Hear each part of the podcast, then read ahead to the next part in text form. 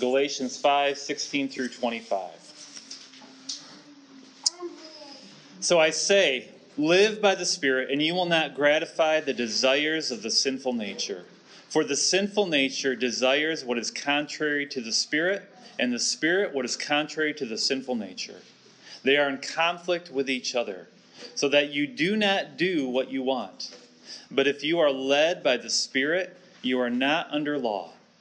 The acts of the sinful nature are obvious sexual immorality, impurity, debauchery, idolatry and witchcraft, hatred, discord, jealousy, fits of rage, selfish ambition, dissensions, factions, and envy, drunkenness, orgies, and the like. I warn you, as I did before, that those who live like this will not inherit the kingdom of God. But the fruit of the Spirit is love, joy, peace, patience, kindness, goodness, faithfulness, gentleness, and self control. Against such things there is no law. Those who belong to Christ Jesus have crucified the sinful nature with its passions and desires. Since we live by the Spirit, let us keep in step with the Spirit. Thus ends the reading of God's inerrant word. May all who hear it live by the Spirit. Well, the other thing we have going on real soon is our VBS, right? That starts up Monday. And I thought it would be advantageous for us to discuss what the children will be going over these next few days. And the theme this year is Big Heart Farms. And what do you do on a farm? Well, you can raise animals, but you grow crops, right? Maybe it's a fruit farm, right? Um, and so the topic that they're really discussing is the fruit of the Spirit. And we find these fruit in this letter to the Galatians. Now, often the, the, the fruit of the Spirit are, is taught outside of the context of which they were written. And because that is the case, many times we, we, we they, these fruit, they get viewed as, as, a, as another law that we must do, rather than the results of the tree from which they come.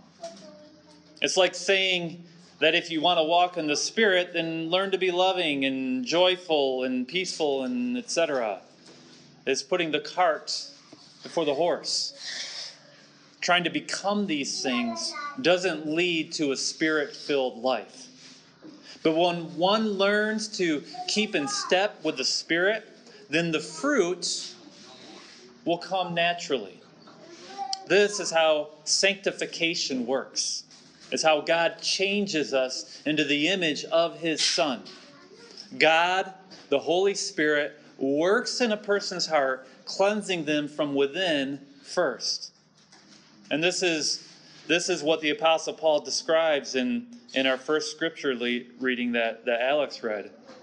Uh, verses 12 and 13 from Philippians uh, chapter 2 says this Therefore, my dear brothers, as you have always obeyed, not only in my presence, but now much more in my absence, continue to work out your salvation with fear and trembling. For it is God who works in you to will and to act according to his good purpose.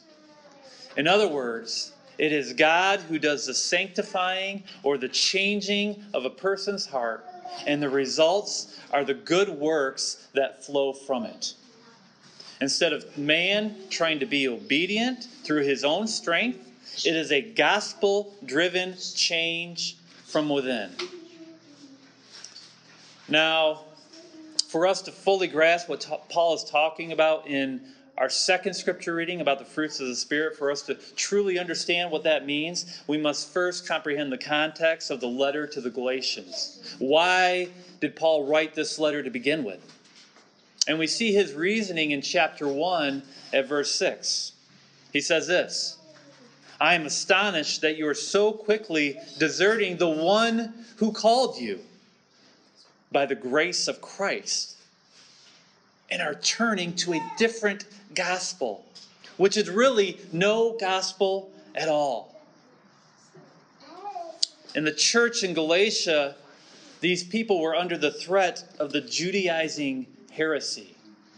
Now, we've talked about this before when we went through the book of Philippians.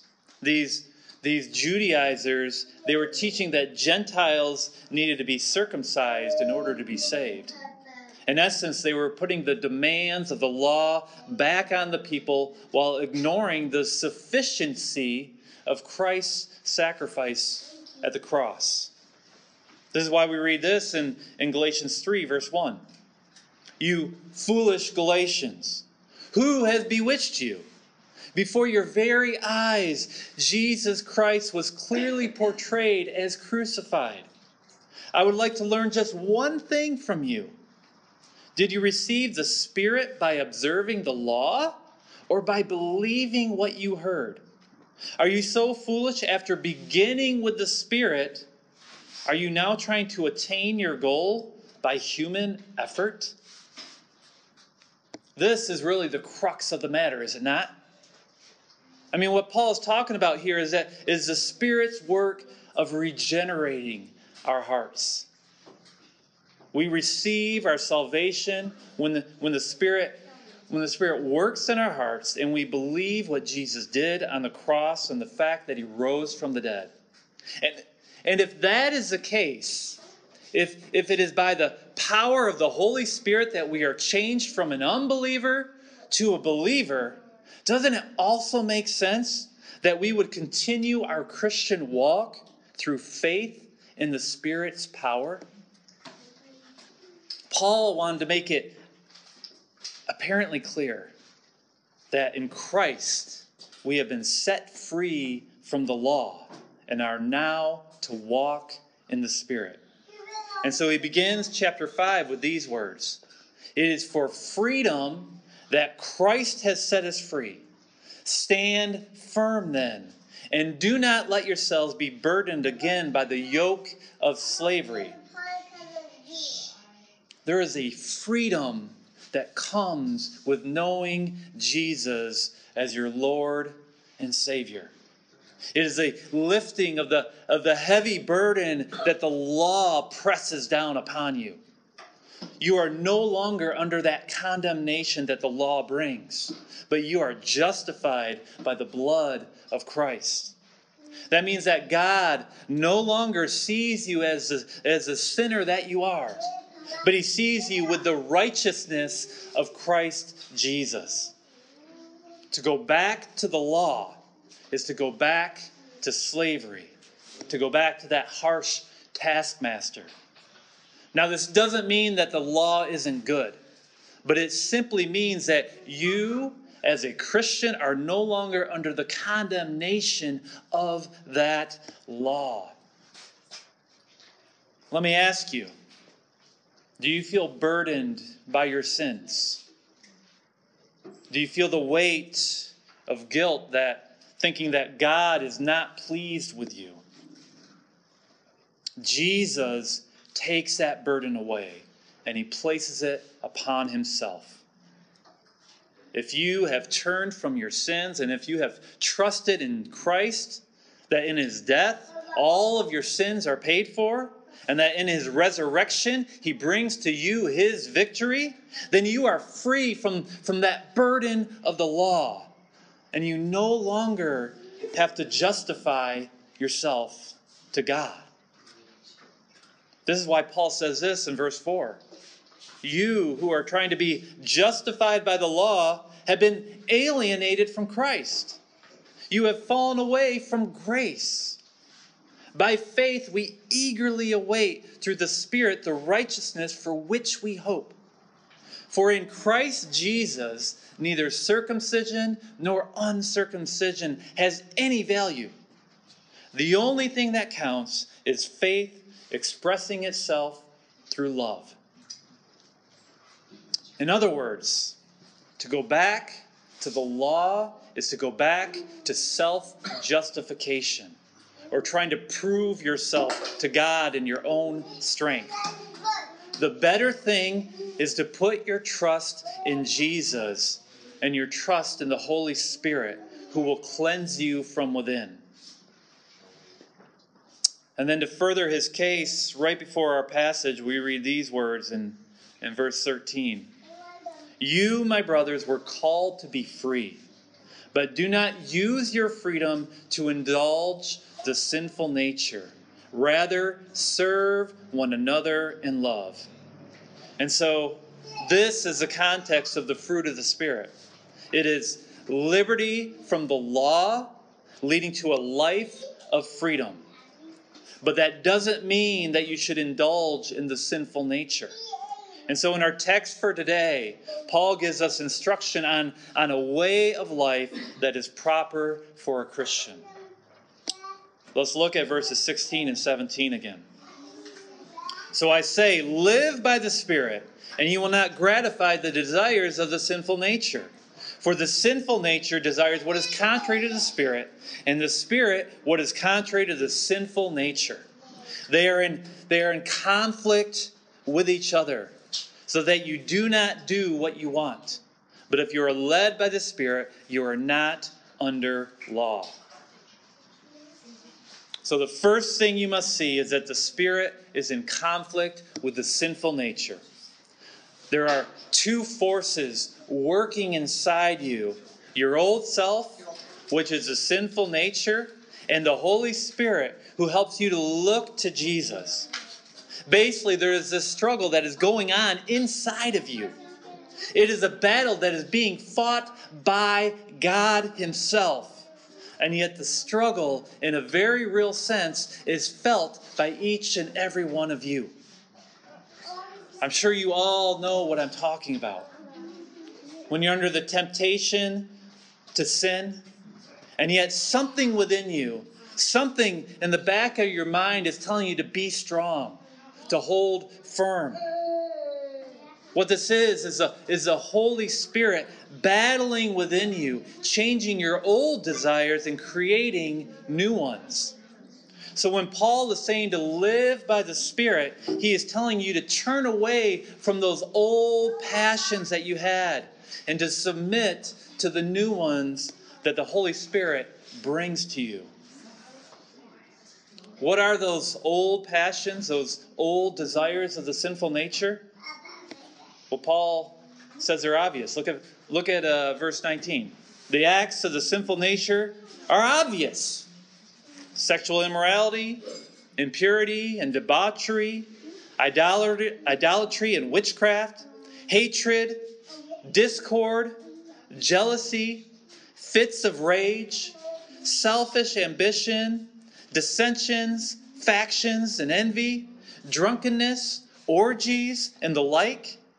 I warn you, as I did before, that those who live like this will not inherit the kingdom of God. Now, when you heard that list of sins, which one was it that struck a nerve with you? Was it sexual immorality? Was it hatred? How about fits of rage? Maybe it was envy. While this list doesn't cover every sin, it covers enough that I'm certain that there was something there that is a struggle for you. Something that your sinful nature craves to do. This is what the Spirit is battling against. How does He do this? He does this by changing your heart, changing your innermost desires. This is why Paul tells you to live by the Spirit. For when you keep in step with the Spirit, with the, with the way that He is shaping you, then you'll see a whole different kind of fruit. Verses 22 and 23. But the fruit of the Spirit is love, joy, peace, patience, kindness, goodness, faithfulness gentleness, and self control. Against such things there is no law. These good things are what the Spirit produces. These are those new desires that God has placed within inside your hearts. And they are the opposite of what we've read earlier. In fact, those two lists, they, they, they cannot coexist. How, how can you have hatred when you have love? How can you have discord when you have peace? And if you are self controlled, then you will not indulge in things such as drunkenness and orgies. This is why against such things there is no law. For when you live by the Spirit, your desires are in natural agreement with the purposes of God. And this is exactly what Paul says in our last two verses. Those who belong to Christ Jesus have crucified the sinful nature with its passions and desires. Since we live by the Spirit, let us keep in step with the Spirit. This, this is what the Spirit does in the life of a Christian. He changes your passions and your desires. He gives you a new reason to wake up in the morning. This is the power of the Holy Spirit working inside of each and every one of you. He is shaping you into a new creature. He has placed within you a new heart. That's why you don't need to run back to the law, to run back to trying to please God through your own efforts, because the Spirit is working in you already. And the fruit of His work is seen in your good deeds. This is why Paul urges you to keep in step with the Spirit. Now, you may be thinking to yourself, but, Pastor, how do I do this? I mean, I, I still struggle with my sinful nature. How do I keep in step with the Spirit? This is the beauty of the, of the Christian life. For, for your good works flow from the gospel. What did we read earlier in the book of Philippians? Your attitude be, should be the same as that of Christ Jesus, who, being in very nature God, did not consider equality with God something to be grasped, but made himself nothing. Taking the very nature of a servant, being made in human likeness, and being found in the appearance of a man, he humbled himself and became obedient to death, even death on a cross. Therefore, God exalted him to the highest place and gave him the name that is above every name, that, the, that at the name of Jesus every knee should bow in heaven and on earth and under the earth, and every tongue confess that Jesus Christ is Lord, to the glory of God the Father. I mean, that's the gospel, right? Dear friends, when you are being tempted by that sinful nature, look to Christ. Look to the grace that has been given to you already through His sacrifice for your sins. And then pray to the Holy Spirit to work within you to change your desires that you might live by the Spirit. You don't fight this battle in your own strength, but you look to the power of God. For when God is working in you, then you will flow with love and with joy and with peace and with patience and with kindness and with goodness and with faithfulness and with gentleness and with self control. That's what God does for us. He gives us His Holy Spirit and produces fruit. Let us pray. Father, we confess that we still struggle with our sinful natures. We, we need your help.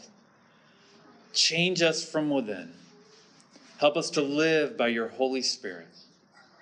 And when temptations do come our way, remind us of what your Son did for us as he humbled himself and became obedient to death, even, even death on a cross.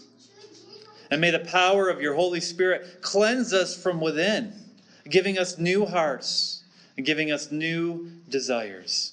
We pray this in Jesus' name. Amen.